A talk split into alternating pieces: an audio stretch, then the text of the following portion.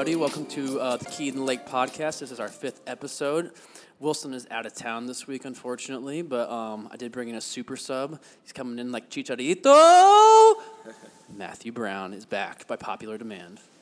I'm back. Yes, the Blaum Brothers sales boy is back with us. Speak of the devil, and he shall appear. Pretty much is what happened. He, he begged us to come back on at some point in his life, and I'm like, well, you know, two episodes later, you might as well come back on, represent some more. I never left. He did never leave. He's been sitting up at Beguile for about two weeks now. I have nowhere to go. He's been watching Nick uh, pour some. I'm not sure what Nick is doing up there, one of the brewers, but he's uh, pouring something into a large, large container. I don't Um, know either. Yeah, so we get the real elements of the brewery this weekend, which is this week, so that's pretty cool.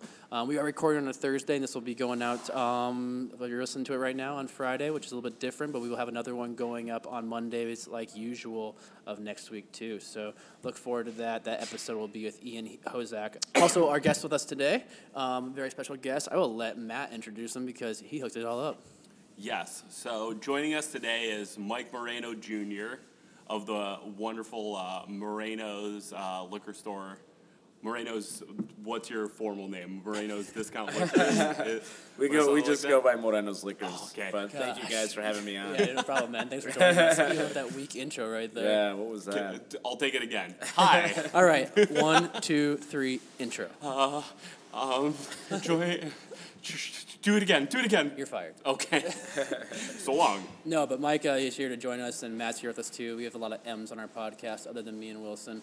Um, we're gonna get out of that routine hopefully here in a soon. But uh, Mike, thanks for joining us, obviously, and kind of talk you, us Jake. about uh, what brought you into this whole industry. Um, well, I'm a recovering alcoholic. No, I'm just kidding. Um, Because he is drinking Willet right now. I'm enjoying we should some probably really cheers to that, Willet, actually. Oh, yes. yeah. Cheers. Cheers, Thank you, guys. Yeah. Clank. Yeah, go ahead and uh, oh, before we get back into that, um, Matt, why don't you talk take talk about how uh, what we're drinking? Okay. Because he so- brought it. Yes, I brought it. I brought Mike. I brought Willet. brought So, Mike. Yeah. So I uh, I met Mike uh, just doing my job as a um, Blaum Brothers uh, as the Blaum Brothers Distilling Company sales manager, and uh, we uh, Mike and I just have a lot of uh, common appreciation in a bunch of brands, beer, spirits, everything, including our mutual love of Willet.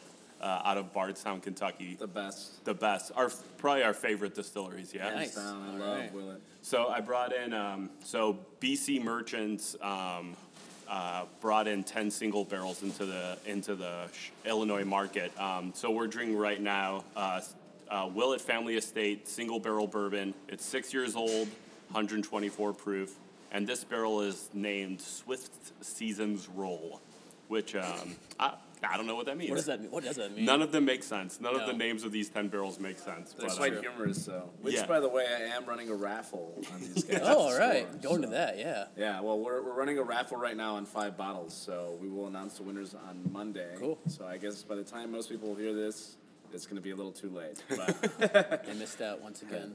So, Mike, you have an incredible bourbon and beer selection, which I hope, my pleasure, which we'll get to you in a second. But um, uh, you're world famous for a, another incredible collection of spirits you guys have. So, definitely. uh, you want to start us off? Talk about your agave spirits collection. Sure. So, um, so my father actually started the business back in 1977. So we're almost a 42-year-old business. Uh, our anniversary is actually coming up May 17th and 18th.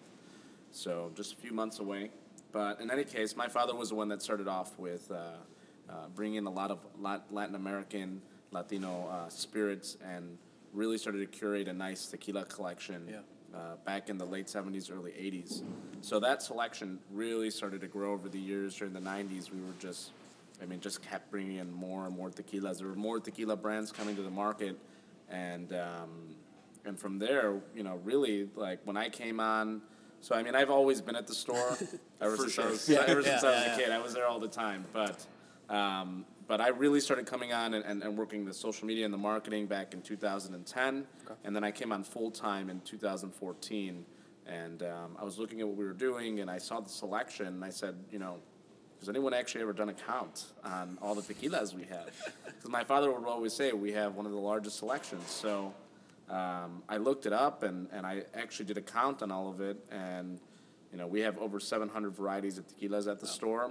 which is hands down the largest in the Definitely. nation. Um, and then I started bringing on a ton of mezcals. Yeah. So for people that aren't aware of what mezcal is, um, it's actually quite interesting. So technically speaking, all agave spirits are mezcals because mezcal is the original agave spirit of Mexico. Yep. So all tequilas are mezcals. All uh, raicillas, bacanoras, all these other different agave spirits are technically mezcals. However, the um, the process of making it is a little bit different. Not So- unlike um, whiskey being the umbrella category Yes. for bourbon, Exactly. rye, whatever. Okay. How many people think, obviously, that like bourbon and whiskey are two different categories, or Scotch Sure. and bourbon are? It's like no, we all fall, fall under the same tree. So that's a really great explanation in comparison to that. Yeah, it's a lot of fun. I mean, uh, mezcal. What what makes it so unique is when you look at tequila. I mean, mm. it's just one agave that they use. So you have to use 100% Blue Weber agave to make high quality tequila. However, to make mezcal, I mean, you could use upwards. There's there's around 200 varietals, maybe even more at this point, because they keep the, the species keep kind of like crossbreeding. Sure. But there's like upwards of 200 varietals of agaves in Mexico. And when it comes to mezcal, they currently can use around like 98, maybe a little bit more. I mean, like I said, that, that number just keeps growing. Yeah. I'm Yeah. constantly hearing of new agaves that are being used. So when you think about that, the complexities of all these different agaves on top of how they're distilling it, Mm-hmm. how are they aging it, it's just such a fun spirit. I mean, it's really, really cool sure. stuff. Is that like one of the main things that brought you into this um, industry? Like one of the fascinations of it when you started learning about it? Obviously, when you're at an appropriate age to be drinking. um, but is it or is it just mostly running around as a kid through the shop? You know, to be honest with you, um, I kind of joke around. I always said that I was kind of being curated for this uh, Yeah. position for There you go. years. So I had worked at uh, what is now Breakthrough Beverage. At the time was Wirtz Beverage. Um, I worked for Anheuser Busch for a little bit. Uh, I did event management for uh, Junior Achievements, non for profit, but that taught me a lot about how to manage events, which I do quite a lot Yeah. of at the store. Um, and so I was really just kind of trying to get a very well-rounded understanding of the industry. Yeah. Sure. Um, and so from that, that's where I really started to get more into the store. Mm-hmm.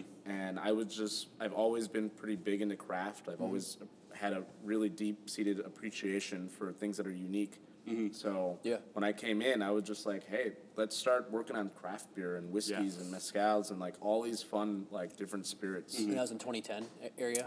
No, actually, so I started um, doing that back in 2014. So Okay. not that long Not ago. that long ago, but Yeah. a good timing too. When Yeah, you know, this craft sure. explosion was kind of going through. I mean, what do you, we can say we were 10 years into it, maybe. Yep. Um, Exactly. so we're kind of in the middle of it right there. Yeah. But So- go ahead.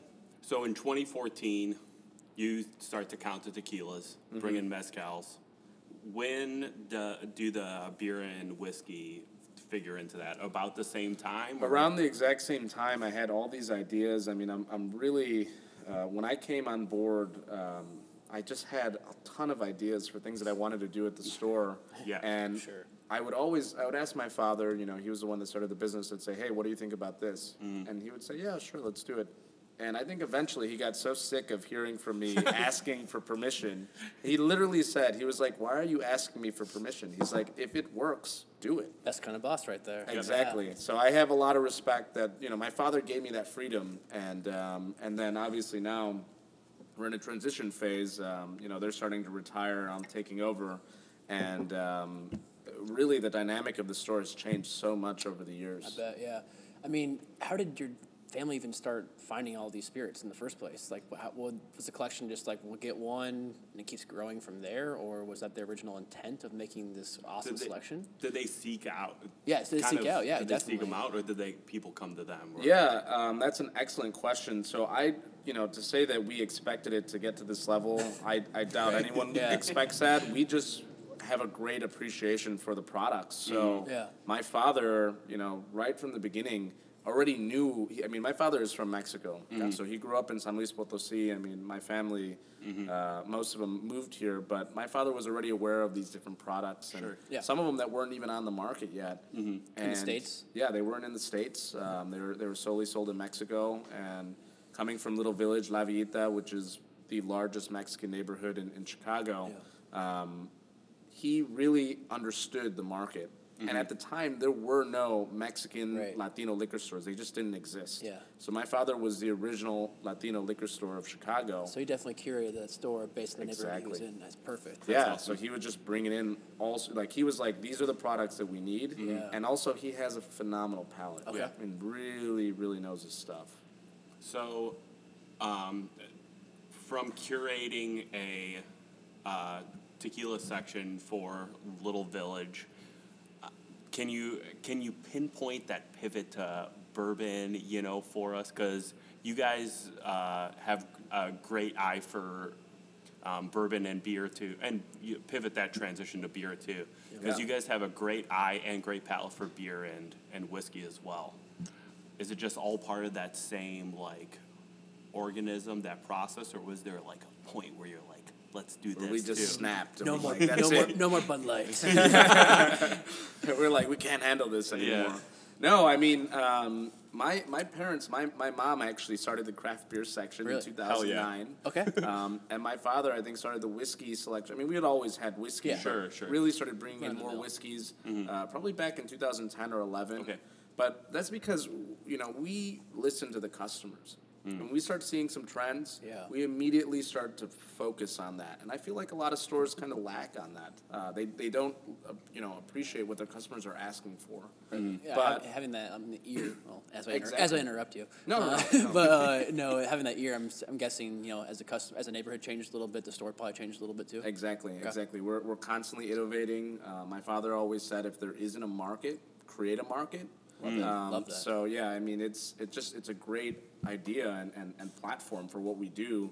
And so when I came on, um, like I said, I had a really deep seated appreciation for these products. I had learned a lot from my father already. Yeah. Kind of was picking up. I, I you know I'm thankful that my palate is very similar to his. Mm.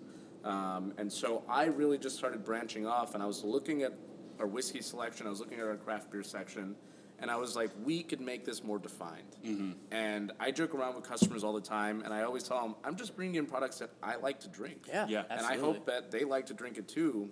And thankfully, you know, people seem to love what we what we're doing over there. So it makes me feel good because you how never did, know. How did your mom, like in 2009, envision craft beer coming into the store? Like, what was her, what, what brought her, what made her do that? What was the breaking point? 2009, it was like the craft beer industry was Michigan and Yeah. California. Pretty much, yeah, Pretty definitely. much. I mean, you know? like, um, was Three Floyds even open yet?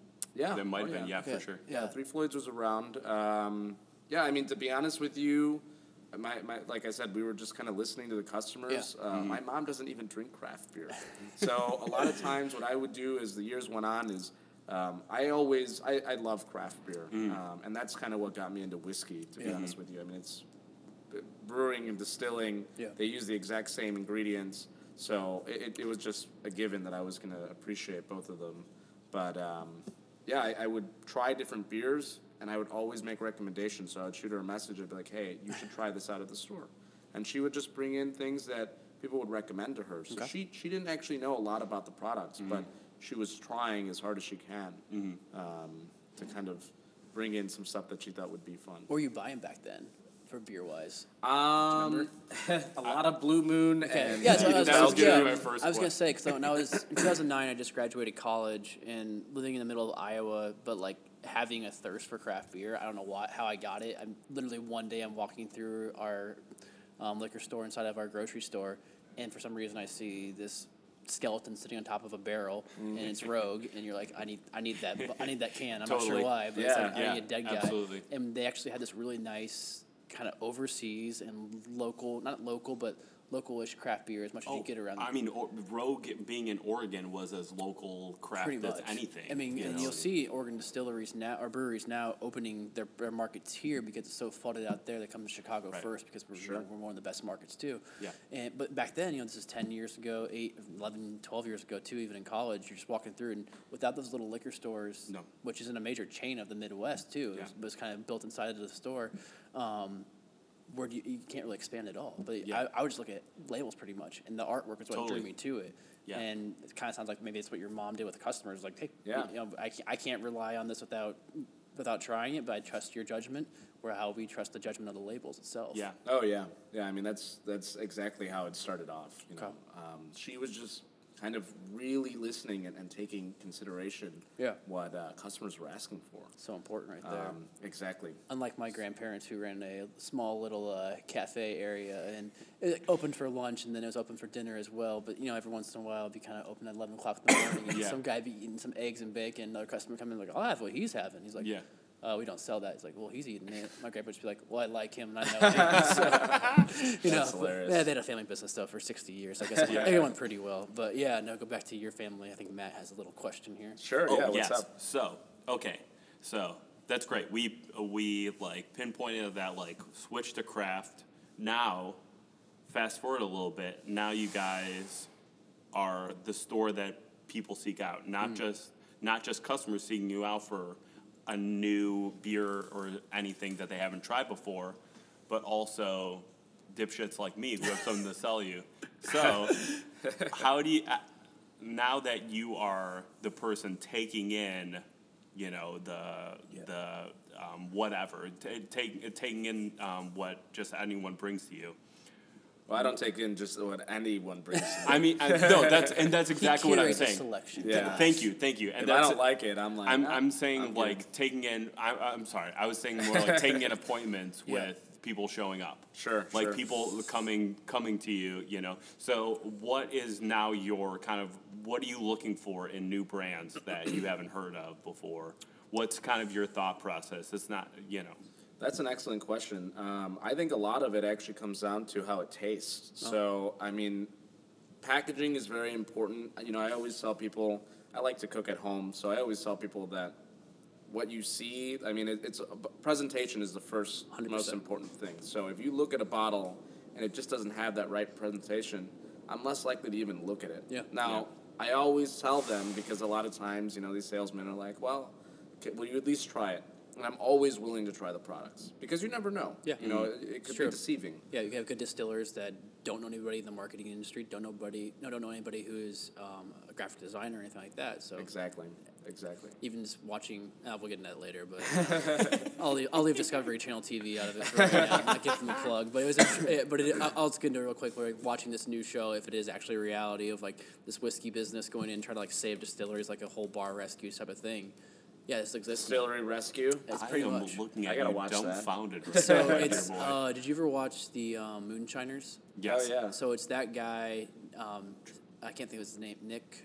Uh, is it Nick. He's the guy that the overalls never wore a T-shirt Oh, yeah. underneath it. So the Oh, yeah. moonshiners Yeah. are now telling the distillers the So proper went, way to yeah, do things. they went, they went That's public, and so they supposedly with the, you know, like Fred Minnick was in the first episode as well, kind of Oh, curating like the history of everything. Yeah. Um, but uh, yeah, so uh, this guy, um, Frederick Ascot Minnick, there you go. patron saint of. He had some good information for him. Um, but this guy from Moonshiners now goes to distilleries um, and helps them walk them through the process of distilling, but brings on people who are professional you know, advertise, advertisers, professional designers Okay, as well. wow. And cool. these guys just didn't know what to do with this old family recipe that was you know over 200 years old in South Carolina. Um, and they had terrible branding, and they had, they built this really cool space, but it didn't didn't flow very well with customers Yeah. walking through it and knowing the history of the company because it's a very deep, deep history of the company. Sure. And their their juice was okay. He corrected it a little bit. At least they said that on the TV show. You know, you never Mm-hmm. know. But kind of getting back to the original point is that people can make good juice and just not have the right display for it. 100% agreeing. I mean, I've found stuff like that before, but um, you just never know. I mean, Yeah. especially in the tequila industry, there are like sometimes I'll, you know, customers will come up to me and they'll say, you know, what do you recommend? And I like to narrow it down. I think that's very important. Is Yeah. narrowing down the search because when you have 700 tequilas, it it could be overwhelming. Absolutely. Um, Absolutely. Statistically speaking, if I want to get technical here, uh, if you if you recommend customers more than seven products, you're overwhelming them. Yeah. Yeah. So I always narrow it down. Like, what do you like? Do you like something sweet? You want something more earthy, Sure. vegetal, herbaceous? And then from there, I start narrowing it down. But some of the ones that I always go to, for example, one product that I love um, is called Tapatio, and uh, just like the hot sauce. Yeah, but um, it, the packaging on it, you know, is not the most flattering packaging you're going to Sure. see.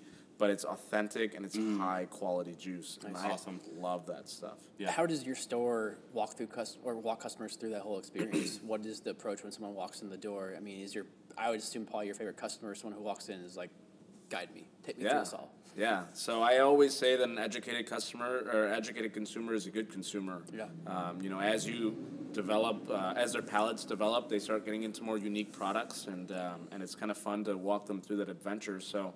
Um, I sometimes like to do tastings with them, and I'll show them if they, you know, sometimes they'll tell me that uh, they really don't know what they want. Yeah. They don't know a lot about Absolutely. tequila. Yep. And so it's fun to kind of give them a little selection. Like, okay, I'm going to show you uh, three or four different brands that are going to taste drastically different and kind of open your mind and idea to what you might appreciate. Definitely. Um, but it's, like I said, I, I go over there and, and I try to narrow it down based on what they, they like to drink. Even sometimes, for example, they might tell me, uh, well, I don't drink tequila at all. And you, just, you just start asking them, you know, well, what, What do you do like you to drink? Yeah, Yeah. exactly. and it, that'll help you out a lot. Yeah, yeah, for sure. Bring some comparisons back to that drink, absolutely. Exactly. Yeah. A lot of the times when I'm doing tastings, people have n- n- haven't hol- heard of Blaum Brothers at all. Mm. They might not even know the difference between bourbon and whiskey and Yeah. whatever, you Sure. know, and a hole in the ground. But uh, just asking, but just asking someone like, well, what do you drink at home, can get you halfway to what they're looking for, you Yeah. know. Exactly. So, juice being one thing, the packaging being another thing, and then creating a market where there isn't a market, right? To kind of connect the dots, has there been instances where you've been like, and I think this the uh, yes answer. I'm kind of trapping you, right? Because saying yes to this question might be a gravity blanket for people whose brands have been turned down in a lot of places. Like, Sure. have you just taste packaging and there being a market, not being a market for it? Have there been a lot of stuff that you've tasted that you have wanted to bring it, but you just don't see it in your store? Um, yes, and that actually comes down to a lot of gins. Okay. Um, I love gin. So I used to live in Spain. Oh. Spain is the gin capital of the world. Yep. I mean, they are gin fanatics over there. Yeah. But in any case, um, I really do enjoy gins a lot, and I've tried a lot of great gins. If they're really, really high quality gins, I'm going to bring them in. However, um, there have been some gins that I really do appreciate, but I just don't have a huge market for that sure. in my in my neighborhood. Yeah. Um, so I have a tendency to be really cautious on the gins that I bring in. So that happens. That happens. You know, where there are some great products out there that I want to support, and I always tell the um, the distributors, you know, if I start hearing or noticing more people asking for this, and I will remember and I will bring it in. However, at the moment, um, it's just not right for my store. You know, Chicago is so large, and each Yes. neighborhood is so Yeah. distinct Yes. that something that does really well in Portage Park might not do very well in, in Little Village. I mean, even neighborhoods right next door. I mean, there could be a product that's doing great in Yeah. Bridgeport, and it might not do well over by me, and that's just a ten minute drive. For sure.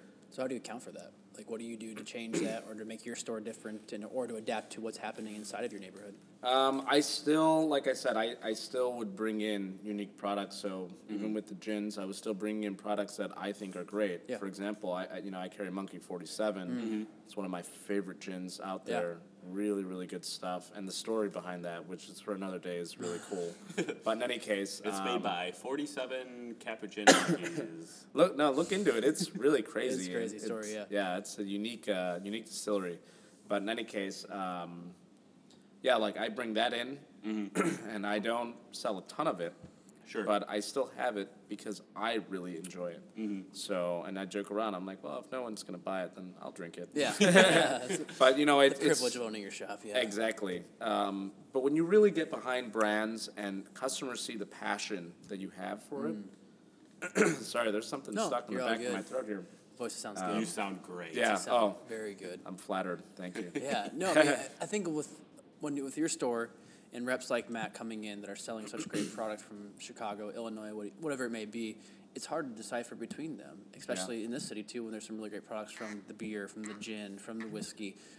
Where do you go? But you have to fit it to your customers, and that's a very difficult thing to do because you want to have. I'm sure you want to support everything local that you can, but you also have to listen to what's happening on the pavement of your of your actual block. 100%. And obviously, your family started that store. I'm assuming it was probably a pretty small retail space initially. And now it's grown into much more than that. Yeah. And keeping that consistency to your store, buying the right products, I'm sure is a little bit difficult. Um, maybe you turn some people off, but I thought Wilson explained a really good story on the last podcast about how he was, you were his first no about his product, and he thought, I'm gonna go in there to slam dunk because the heritage of the company, the heritage of you, the heritage of him, all being um, within Latin American uh, regions of the world, and he thought for sure, I, I'm gonna go sell this rye in the store. But you said no, didn't say no forever, but maybe just said not right now. Yeah. And that's really, I think, a touching story to what happens inside of this industry. A, sure. there are no slam dunks. No. Um, at all because your product, you might even like the product, but I can't sell it right here. Mm.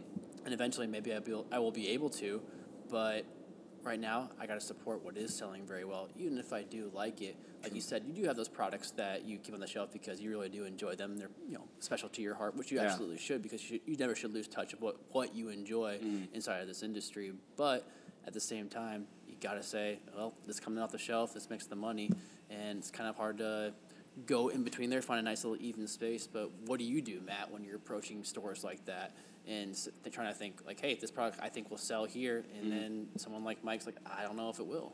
Yeah. Um, if someone says, no, this isn't working right now, Yeah. it's interesting because in Chicago you can do, you can do, um, uh, you can take a different tact and say, well, I'll make it work. I'm on the ground here, and I have people who I can pay to do tastings. And if I bel and if I like Mike really believes in Monkey Forty Seven, I really believe in Blaum Brothers in the neighborhood. I'll be like, hey, I- I'll I'll go all in and just be like, hey, I'll make sure someone's here doing a tasting every three weeks. Okay. You know, and we'll move it by hook or by crook. um, it'll just work. Like and if analogy. they, Yeah. and if they don't, do, and if they, um, and if that's still a no, that's fine. I, I have another kind of bullet, bullet in my chamber that doesn't always work. Of course, every store is different, but you can always, you can always, you know, um, I hope you're not talking about a literal bullet. in Yeah, chamber. exactly. That's that's your. I'm talking, I'm talking about a literal bowl. A bowl. in my chamber. I'm going to uh, herd a bunch of cattle through your store, not unlike There we go. not unlike a rustler in 1850s Tejas. Um, so All right. um, no, you just you just target the other bars and stores in the neighborhood, and you just go and I, I can go over to Mike and I can say. Hey, um, I know it's not really in the neighborhood, but um, Dusix has my product. You know, um, um, this is not true, but I would like it for Haisu has my product. You know, other Yeah. places kind of in the neighborhood, Town and Country, which is another store. you find the yes, and you Great build, guys a, and you build a program Ex- up. Exactly. I you know I, I just come back in a couple months and just like hey, because I believed in the store, I've done some legwork and I've gotten I've kind of like circled your store and, Yeah. and I've done it before and it's worked. It it's um it's a lot of legwork, but you know it's it's. It, it's what I would have been doing anyways. I'm always looking for new placements and stuff Absolutely. like that. Oh, yeah. And as soon as I went into Moreno's, I was like, "Oh, this store I got to be in." And thankfully, like it a didn't. candy store, right? Ex- oh, Yeah. dude, oh my gosh, Everyone always says that. I that's. I will read verbatim. Describe that. uh, Go into that. I mean, that's a, it's a good way of putting it. What that store represents, especially on that side of town.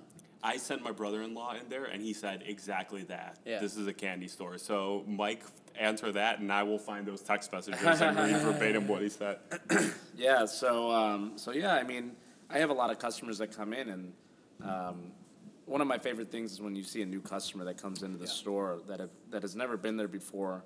I mean, first of all, before you even get into the store, just going to Little Village is just so special because it's you know the cultural identity of this neighborhood is so unique and so different from any other neighborhood. You know, you're going down the street. Imagine in the summer, you know, you see eloteros on the on the side of the street and selling amazing corns, and, Yeah. and then on top of that, um, you're smelling tacos in the air. I mean, everyone's speaking Spanish. It just it's it's really unique. So you go into the store and you just see these people's faces just kind of light up. They're like, oh my gosh, like where have I gone? It's like mecca for them as far as liquor, and um, and that's what I really wanted to work on. I mean, if you come in the front, the whole front of the store is, is just lined with display cases that we had custom built specifically to showcase a lot of these unique products that we have. So I, I mean, right when you come in, you're immediately like um, confronted by these amazing cognacs and mezcals and whiskeys and tequilas and people just love that. You know, Yeah. it's it's like a museum sometimes for them, and they literally I'll, I'll see people come in just to take photos of Oh, these really? things because they just they, cool. they think it's so cool and so unique. Destination spot now. Exactly, and I and I love it. You know, that's what I want. I, I want people to come in and I want them to appreciate the products and I want them to ask questions. I mean, Yeah. that's important for me. I think when I mean not to get too like political or anything like that, but when you think of people inside the whiskey industry, you usually think of people like Matt that have beards and uh, are white and no, but uh, but you- The but- neck beards. Yeah, the neck beards. um, but you do think of a, per- a s- like there's always a, a stereotype of anything in anything in this world. Of course. And that's a stereotype of the people in the beer and whiskey industry. It's somebody who probably is wearing a flannel shirt, has a beard, and Matt's not wearing a flannel shirt though today. Um, I was earlier today though, I- but I can't grow a beard, so that's a personal problem. But you, there are more people than, than just those guys, and even like certain ladies or whatever, if you will, um, that drink whiskey and drink fine spirits. And Sure. I think when you build a market for your neighborhood, it's the smartest thing to do. I mean, what did what took did you guys do that? What went into all of that? Obviously, forty years of legwork, but Um, Yeah, a lot a lot of legwork, but were you trying to introduce like craft into like a new part of town? I was. You know, I, I looked at it and, and I looked at the south side of Chicago, southwest side, I guess, for us, but um, I noticed that there was a lack of Yeah. good spirits and, and good beer. And I didn't think it was fair for me, you know, someone, I, I can't get every single thing at my store. I try as hard as I can, but uh, back you in the can't day. get everything. at store. I could get most things, most things. But however, um, back in the day, it was a lot harder for Oh, me. for Sure, yeah. And especially before I was working at the store, so you know, I would go to these different places and um, try to seek out things that I wanted, and I started to realize I was like, why should people on the south side of Chicago have to drive up north Right. to get this? I was Right. like, that's not fair. And on top of it, you know, there unfortunately there are quite a few places that believe in price gouging, and um, and I really don't believe in that.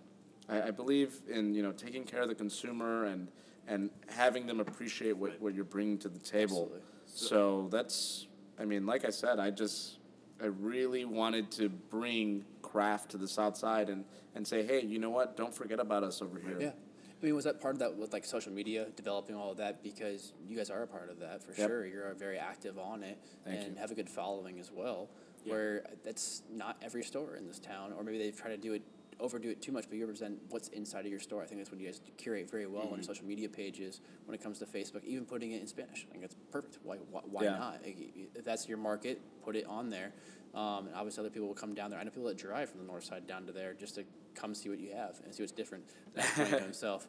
Um, but yeah, it's uh, you know, it's awesome to see that. I think uh, was that your original plan when you started implementing those social media tools? Yeah, I mean, I, I wanted, I was looking at the market and I said, okay, we have a really strong hold on the Latino market.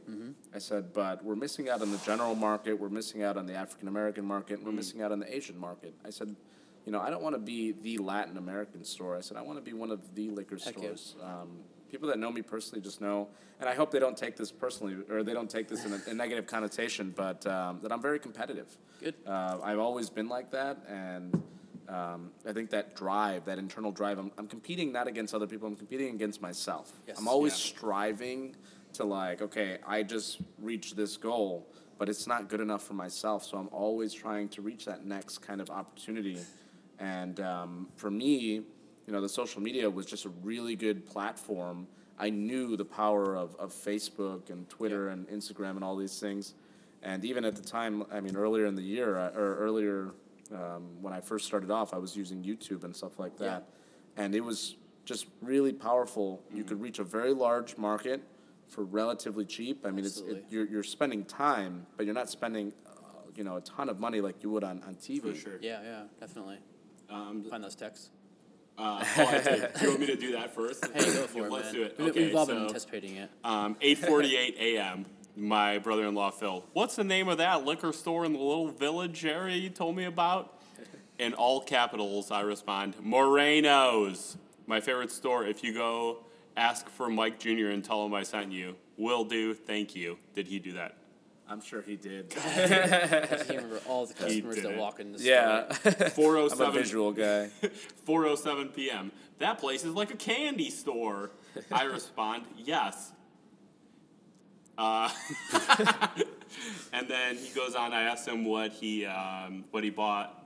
Uh, 2017 BCS, which he opened that night. He texted me later about that. Nice. And then that one IPA you brought to your parents a while back. What's it called? Money for nothing, hops for free. That's the one. Also, a stout called the Bomb. I don't know what that is. Probably Prairie Bomb. Oh, okay, yeah, yeah. yeah. It's hard for me to remember all these things. That's too. pretty I uh, mean, good good mind right there. Know Yeah. your products very well. I, I try really hard. It's, it's uh, people are always shocked when they're like, "How do you remember all these Yeah. things?" I'm really visual, so it's Mm-hmm. actually funny. A lot of customers will come in, they'll tell me a name of a brand that I know, yeah. like a very common brand. Yeah.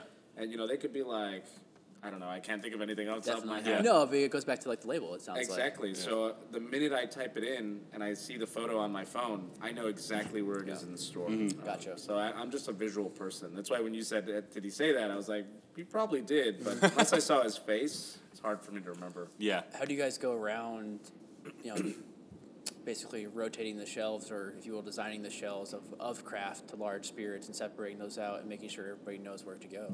Sure. Um, so I, I changed up a few things over the years. Originally, like for example, our craft beer aisle, which is a great example of how I was kind of curating things. Uh, started off, it was about like 200 to 250 different brands we had. Now we have close to like 650 craft beers on the shelves. Wow.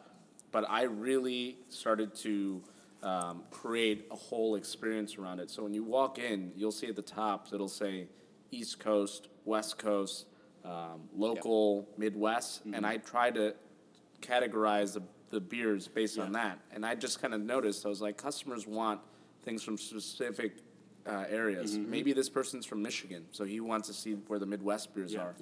Maybe this person is really, really into local, so he's shopping local. And then, like, the most important thing is right in the front of my craft beer aisle, right at the top, it says new. Yeah. Mm. And everything on the top of the shelf, right when you walk into the craft beer aisle, the whole top shelf is all the new beers that came in, mm. excluding some of the more limited products. Yeah. Mm. But um, it makes it easy for customers because Yeah, they don't have to look around. What they want is r- located right there. For sure. I mean, I nearly stiff arm everyone out of the way. to see that nice little juicy end cap of new beers. Oh yeah. Um, so y- you touched on um, not gouging and like you used to not be able to get everything. Now, now you pretty much do. You I get, a lot of things. I, I, I mean, I, I don't Sure. get everything, but I get a lot of things. So, but you center you center releasing those around Brewrachos, yeah. raffles. So, uh, do you want to talk a little bit Yeah. about Brewrachos and some of your special events because they're the best. I mean, they're great. Thank you. Yeah. I, I put a lot of time into my um, into my events, Mm-hmm. and um, yeah, Brewrachos was actually uh, that's how a lot of this started off. I was like, like I said, I was taking that that motto of if you, there isn't a market, create a market, Yeah. and I was like, how can I create a market relatively quickly in an area where people would not assume to find great craft beer. And so about five years ago, I came up with the name Brewrachos, which is a play on words for drunks, um, which I just thought was funny. Mm-hmm. And the logo is based off the trading card. Yeah. of The barachos go. yeah, trading card. Yeah. Mm-hmm. exactly. Yeah, the Loteria card uh, has has a an alcoholic on it. Uh, the original was him holding a pappy in his hand, Yep. which I thought was very funny. Yeah, that's great. Um, but yeah, so I started off with that, and I just kind of wanted to showcase some of the great beers and stuff like some of the great beers and some of the great whiskeys that we have in the store. So I started hitting up breweries, hitting up distilleries, and, and saying, hey. Um, would you like to come down to my store and, and do a tasting? Mm-hmm. Because we don't make anyone pay to get into this event. The whole point is you're appreciating you, these. by the way. Yeah, That's very nice No, of it you. is. Yeah. I mean, yeah, it's difficult. I mean, like we'll see it next week during Whiskey Week, the event you have to pay for. But Sure. we'll leave it at that. well, I mean, you. So the the whole point. I won't leave it at that. No, I'm just kidding. Go ahead, Mike. Well, no, I mean like I the get whole. free for press. For the love of God. There we go. um, but yeah, no, it's it's all about you know appreciating the brands and and um, to get into the limited raffles, you have to spend a certain amount of money in the store. However, how that works is okay. All the tastings are free. Mm-hmm. I want customers to go around try something that maybe they hadn't had, and they say this is awesome. So yeah, they're getting into a raffle that they have to pay for. However, they're not just paying to get into this raffle. They're bringing home beers and whiskeys that they actually like. Yeah. So it's it's a it's you know everything plays off really well. A lot of customers, I want to say almost like three fourths of customers that come end up winning something. Yeah. So not only do they get to go home with a great bottle, but they also tried some new beers for free, tried some new whiskeys for Yeah. free, Yeah. which is a- amazing. I mean, everyone Definitely. loves that. But uh, they're also bringing home some some product that they never would have had before, and this gave them that opportunity. And so everyone seems to be happy with And that. that's a great way to like have you like more hands reaching towards your shelf to different products and Mm-hmm. keeping that variety of building their own bar at their own house and trying to you know have some diversity to their shelf. Yeah. Like, that's really important to know for like probably all three of us here is trying different products and doing new things. So when the It's average fun. customer, yeah, exactly. That's the best part about it is trying something different. Mm-hmm. right, Matt? Yes, I enjoy it. Do you Yeah. only drink Blaum Brothers? Uh, no, absolutely not. I drink a wide variety of things. Um, Wide variety of Willets. Oh, right. wide variety of Willets. Um, yeah, I mean, there, uh, like we were talking about either off mic before the last episode Yeah. or during the last episode uh, that we did together. I don't have a great memory, but about how all blends the together. how the um, the new trend I think is um, going towards all of us having a home bar. You Yeah, know, more interested in a home bar. And I know um, n- next to nothing about agave spirits, but being uh, a friend and a customer of Mike um, has has really made it more interesting to me and opened my eyes to it. And uh, yeah, so I have a bottle of his barrel pick of Corazon that was finished in a Blaum's barrel, and it's just been mind blowing, and it's it's really good. And that's probably my Rosetta Stone for like for like appreciating tequila. No, you I think it's super important to kind of bring out is that the bar or the uh, experience of whiskey, the experience of spirits is transitioning back to the home that we kind of like saw maybe during like the 1950s and 1960s. Obviously, people are still going out and spending their money at cocktail bars, Sure. and whiskey bars, and bars in general. I hope they keep doing that because I'm opening a bar soon. so That's kind of where I was going with all this. but yeah, no, I think it's really important though, as um, an owner of a liquor store like yourself, to be able to provide that experience for individuals and going back to those contests and the raffles and the experience you can drive inside of your store so Mm-hmm. people can take that back to their own house and you know have friends over and share and share that bottle because the most important thing about buying a nice bottle Yeah. is sharing it with good people. Right. exactly, yeah, it's it's all about the experience. I mean, Right. that is the most important part is experience and, and kind of uh, sharing that with Yeah. friends, just Yeah. like you said. With Yeah. with your store in another hands, this huge variety of spirits and beers and stuff, um, who didn't have your same philosophy, it would be overwhelming and uncomfortable for a customer. Yeah. Sure. You know, because you see, seven hundred tequilas on the shelf. How many whiskeys? Five hundred, probably. Whiskeys, I have about 600 whiskeys. Six hundred. So- so 600 beers. I have 650 craft beers. You see, Yeah. you see all of that, and you get everything. you, you get overwhelmed and you, you if there was no one to be there and guide you like your employees and you Yeah. you just buy the thing that you always liked Of course, you wouldn't branch out Yeah. Of you course. know and with your ability and your volume to get um, uh, the high quality limited stuff you know people would go in there and you know say like you know can i have a michter's 10 or a Yeah. Blaum brothers old fangled and then you, uh, some that- another store would there. say no you know i'm holding it for someone else or whatever you know Yeah. and that but um I try to make it as fair as possible. and you do and that's a that's and but in your hands it's uh this uh great it's this great experience so i i think that's great How do you make it Thank fair you. for everybody? Um, so yeah, that's an excellent question. Um, so what I really work on is is I don't believe in in ho- hoarding everything in the back. A lot of customers come in and they're like, "Well, what do you have in the back?" And I always tell them like, "Whatever is out is what we have for sale." Awesome. Um, because I just don't believe in, in having to hide things in the back. Not going to name certain liquor stores or anything, no. but My fiance works in the whiskey industry and works for a very prominent company. And when she goes and asks those questions, do you have that in the back? Or uh, I'm looking for this, and they're kind of play with you of like, to test you to see what you really you Sure. know what they're asking for. Yeah. that's not fair. and first of all, that shouldn't happen to anybody if they're asking the question of like, do you have this? The answer should be yes or no, not Exactly. Well, let me see about this and try to test you for what your knowledge is of the spirit. Because if they're willing to pay, hey, take their money, right? Exactly. Yeah. I mean, it's. I find it funny. I will have sometimes some people that come in and, you know, that they've never been to the store before, and they have like a list, and like, okay, do you have uh, Pappy twenty three, and and then I'm like, here we go. Here we go, And yeah. sure enough, like the next question, they're like, okay, Michter's twenty.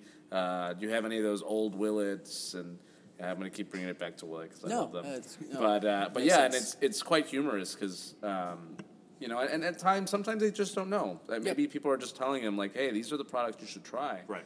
But um, but you know, I always try to steer them back to like all the other great products. I'm like, hey, you know, look at look at all these great whiskeys we have on the shelf, and um, and sometimes you find hidden gems that you just otherwise would never have known about. So.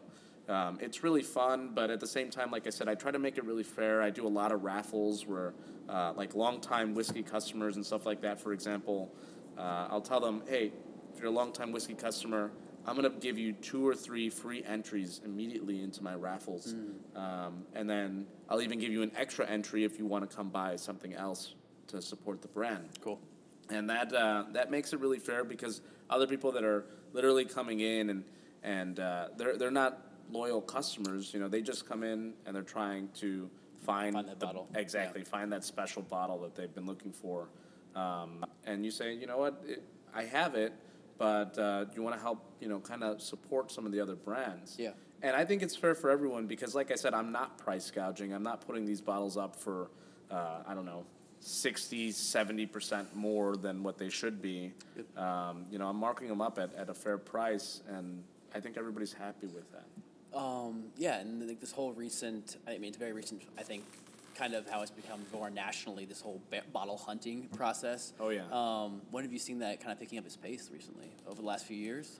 No, I've been seeing bottle hunting for a while. Okay. Uh, I saw it more with craft beer. Yeah. Uh, but whiskey, obviously, I was bourbons. yes. Yeah, bourbons um, has really just taken off. And it's actually funny because I have a lot of really good bourbon customers that now come in for our scotches Oh.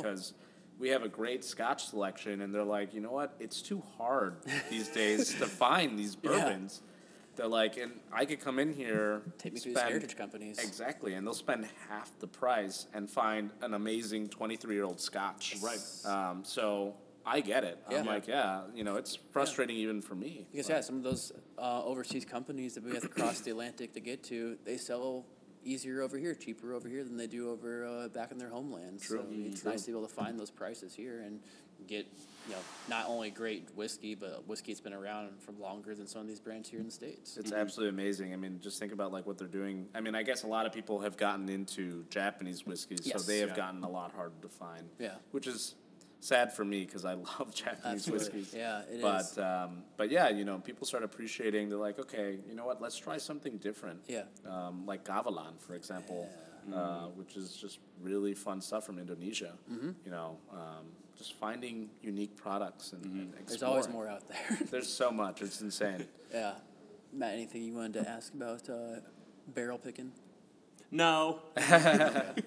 yeah, I um, heard there was uh, some barrel picks. Yeah. From uh, Blaum Brothers. Or even Whole- describing well, what barrel picking okay. is to the audience too. So, yeah, I mean, you guys have some wonderful barrel picks, uh, Widow Jane, and of course your Cor- Corazon picks that are finished in whiskey barrels. Do you want to walk like people through what a barrel pick maintains? so, um, uh, a barrel pick, a store pick, is a single barrel selected from a distillery that's going to come out, you know, a normal bottle, normal label. It's usually going to be cask strength because um, it's not proof down, um, with the exception of like Elijah Craig will always be 94 proof or blah, blah, blah. Sure. But um, it's one barrel selected by the store, so it represents the store's palate and um, it uh, you know in, in my opinion it's the ultimate allocated item is to have that uh, one one bottle from um, one barrel from one store Yeah. you know and uh, you guys have some good ones so i just wanted to know um, what your kind of mindset is because i know it's a big investment you know it, you uh, barrel picks that yeah barrel picks um, can yield anywhere from 230 down to 120 bar- uh, bottles of whiskey. And so, wh- what goes in? What goes into your um, that thought process of barrel picks? Great. My first, my first, the first thing that goes through my mind really is, um, are people going to appreciate this? I actually get quite nervous every time I do a pick because I bet. I guess um, I started off just really rocking it. Uh, the first single barrel that I did for the store was my Smooth Ambler uh, 10 year maple stacks, which came out, I don't know. like- Legendary. yeah, a lot of people love it, Yeah. and um, and I guess that set the bars really high, really fast.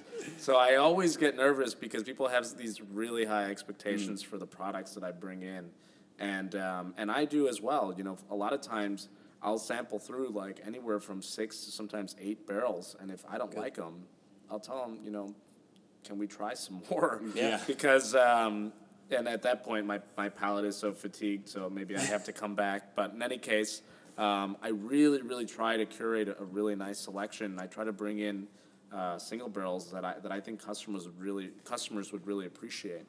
Um, so yeah i mean when i'm when i'm there i'm looking at the proofs i'm looking at the age statements which you shouldn't always take an age statement like oh okay Yeah. uh, it's a 10 year No. this is going to be an could be, excellent it could be a real red herring. Definitely. yeah, exactly. I've had excellent, you know, young age stated whiskeys before. Definitely. For sure. I mean, like I said, gonna bring it back to Willet. Their two year, you know, two year ryes Yeah. and stuff like that are I mean, yeah, there's some brokers saying right now it's harder to find four year old whiskey than it is 12 year old whiskey. Well, Exactly. That, well, that's the thing. At four to eight years old, I think is the the best age to find a higher percentage of good barrels. Sure. Is there a reason why? because at there, there's this apex at eight years old where you reach a level of depletion through evaporation from the barrel where you can really get at that point you can start to get too much wood too much tannins too much whatever that the alcohol Mm-hmm. Yeah. is stripping out of the barrels in your spirit And obviously, it depends like how much head goes into that or tails goes into that initially. Of course, of but course. and like, but it's all be other seasons too that the barrels experienced. Maybe there was Yeah, like a very sure. like, you know, mild winters going Yeah. on through those experiences that brought those barrels to a different taste. you know and you know back when there wasn't a bourbon boom you know When did that happen? So Here we go. The, seventies through the early two thousands, you know, yeah. your common um, wild turkey or whatever on the shelf would have four, six, eight, nine year old juice all blended into it. Yeah. Um, because some stuff was deemed not good enough to make, like a, a wild turkey thirteen year old, for example. Yeah. Or a wild turkey diamond, you know, um, bottling. peak. Exactly. It was deemed not good enough. But at this at this point, like um, you know, if I have X amount of barrels of, if I, if I have 50 barrels of a 12 year old bourbon, um, I'm going to find at least 10, 10 barrels to make a good blend to put Yeah. out because that 12 year old age statement is important. And um, it's so, it's so sought after that I can't afford to just like sit on it and like, well, let's see how this develops. Maybe it'll be good to blend with like some four year old stock. And I think maybe as the whole Pappy phenomenon decreases over these next few years or so. Fingers crossed. Fingers crossed. I mean, obviously, it all started because of people just stealing depletions out of the distillery Sure. and hoarding it and all that stuff and putting it on the secondary market, which we can get into in a second if you would like to. Um, but- No. no, No, I'm just no, kidding. I just like Okay. shutting you down. I No, appre- uh, shutting me down is probably the best thing to do in your life. um, many girls have done it. I, I, Oh. but I tricked one into marrying me soon, so we'll see how that works Notice how out. he said soon. yeah, exactly. Still have four months. so yeah, she what still has time to change her mind. she could definitely change her mind. But you know, maybe uh, the market will come back to that that correction. Matt's pointing to his wedding ring right now. I'm not sure if he. I did it successfully. oh, I thought maybe you were asking me to marry you. Um, Jake, I know you know you- we haven't Two talked about this before. we haven't talked about this much before, and we've known each other in polite company for a Yeah, couple of years now. absolutely. But um, polite company indeed. Is someone polite over let's whiskey? make this impolite company. Yeah. and get married. I think we should. Okay, I Things are think we getting should. weird real fast. Real All this fast. whiskey. Mike, All maybe you should whiskey. leave.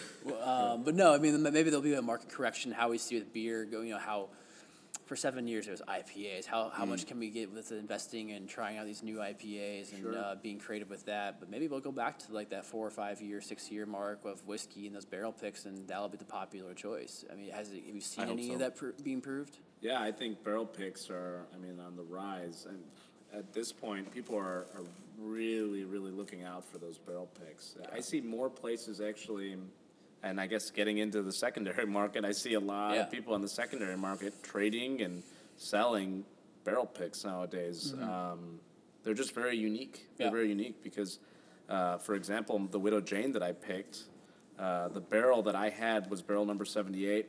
Uh, Benny's did. That's Matt running to the bathroom. Benny's did a uh, barrel number 79. Okay. So sister barrel.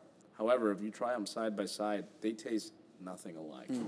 Um, I'm not going to tell you which one I think is gooder or better, Better. I should say. Gooder, better. Good or better, whatever, who cares? But um, but yeah, so it's just very unique how each single barrel, even if they're in the exact same rick house, right next to each other, how drastically different they could taste. It's so important. I mean, those individual staves that they're bar- barrel aging in could be built from, we've talked about it before on this podcast, but from 30 different trees. And that whole effect can be, if it's sitting in one spot of the, of the warehouse, it might get a little more direct sunlight depending on what the rick house is built like.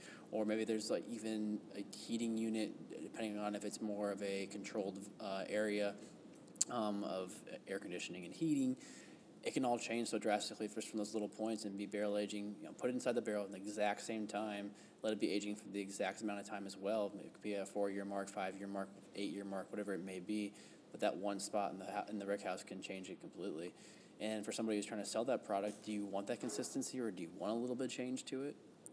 Um, sometimes for me, I actually like a little bit of change Yeah, over the years. I same. think it's kind of fun because you never hundred percent know. Those Yeah. single barrels, I mean, they're just they're they're just fun. They're not only fun to pick, but every single year, even some of these companies that, that are coming out with, with single barrels like Yeah. uh, Four Roses single barrels and stuff like that. Good stuff. They're really, really fun Yeah. and they're really unique. So you try them and it's like, wow, they, they drastically change and, um, and, it, and it makes for, for an experience. It makes for a really, really unique experience. Are you having those larger distilleries come down to you wanting to sell those barrels, sell those bottles? Are you having the craft distilleries come to you as well, or what's going on?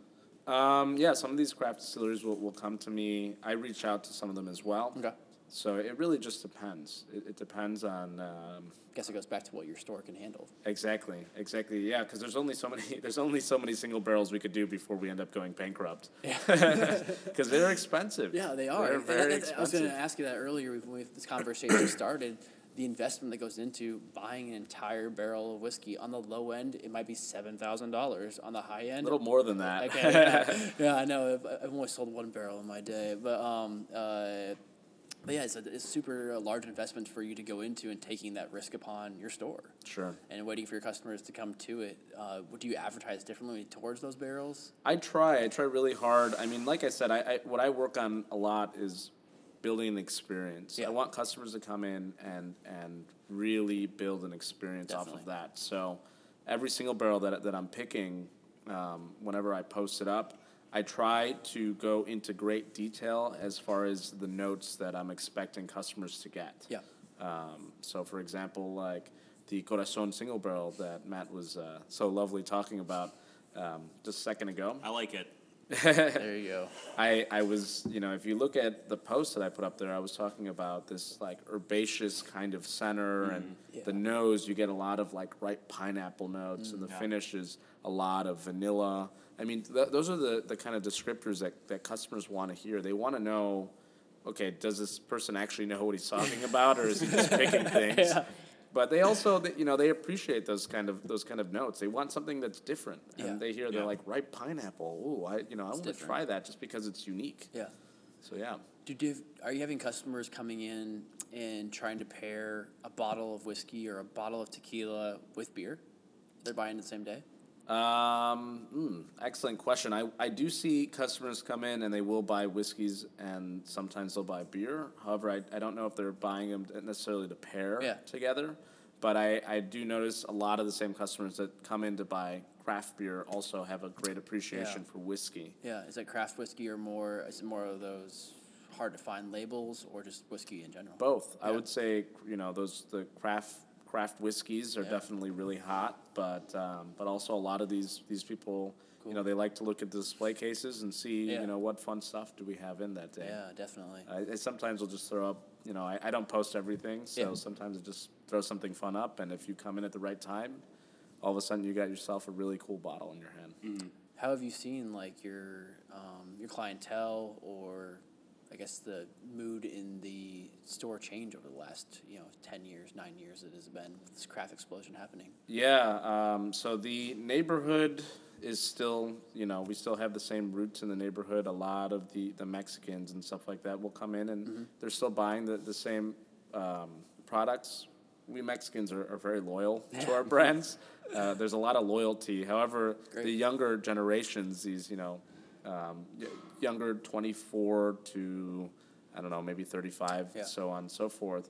Uh, the you know these younger Latinos that are coming in are the ones that are really exploring all these different products, and, and they see their friends and stuff like that trying unique products. So uh, we're still getting the same base, but at the same time, it's really fun to see, and, and I appreciate it when I hear customers that are like, "Oh, I'm coming from like Bourbon A and stuff like that just to stop in my store." So we have all sorts of people coming into the store from various parts of the city, even the Midwest, just to check awesome. out the, the selection. Great for you guys.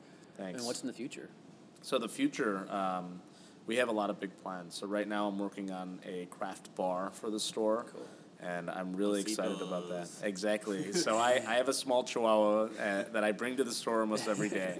So Small chihuahua. he's seven pounds. Very, He's very, very nice. small. So um, his name is Osito, Okay. which means little bear. And um, my sister is an amazing artist, and she drew up a caricature of him. And I told her that I wanted to have this kind of old timey look to it because the, the the idea of the bar is to have, you know, quote unquote, a speakeasy style Okay. craft bar with a modern Latin flair. So when I say craft bar, I'm talking about craft whiskeys, craft beer, gins, tequilas, mezcals, craft cocktails. I mean, it's going to be really unique. It mm-hmm. sounds exactly like what you who you are. Exactly. It's like it's like you have the store, you have the heritage of your family, you have the heritage of whiskey and the modern movement that's happening right now. Yep. Right. I mean, I the, the the location is right on the side of the store. You should be able to walk right through the back of the Great. store, right into the bar, which I think is really unique.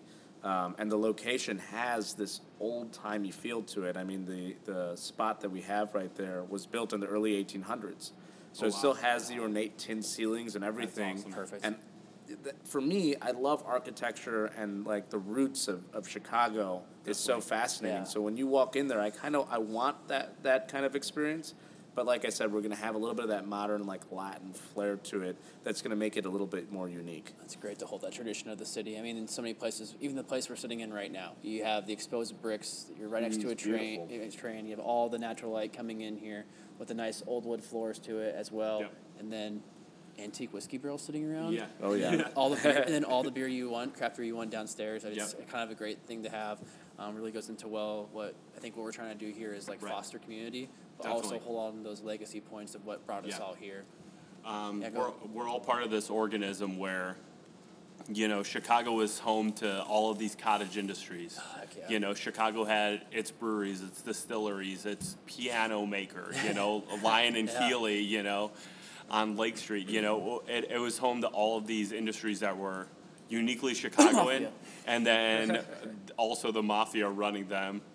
Um, but oh, how did that idea get in my head? I have no idea. Okay, so but um, you know, with uh, the emergence of craft beer over the past five years, and then I'd say craft distilling over the past like two years, it's you know my dream that we're heading back to those cottage industries where like it'd be weird. Hopefully, in like five years, it'll be weird to go into a bar and the cocktails aren't all from Illinois. You know, Yeah. just like And the how food, too, maybe. Yeah, and the Yeah. food too. The farms right around the area. I mean, we're already true. we're already kind of in that area with um, if you go into a place and the draft list isn't mostly Illinois, you're like, what is wrong with you? Like, you know, Illinois, you know, all of our breweries Yeah. are great. It's like now that you have craft beer bars in Wrigleyville, it's like Yeah. well, not even like this. The bar is craft beer, but the handles all on the bar are all craft. Exactly. okay.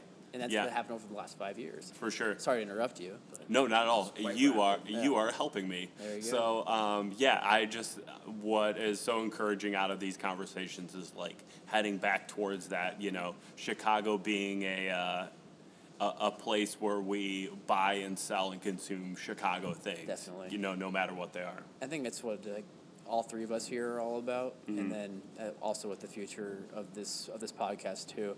Um, I think that's been a great conversation. We've already hit over an hour. Uh, Mike, is thank you so much for coming on. Thank you Um, guys Anything you want to promote uh, at all?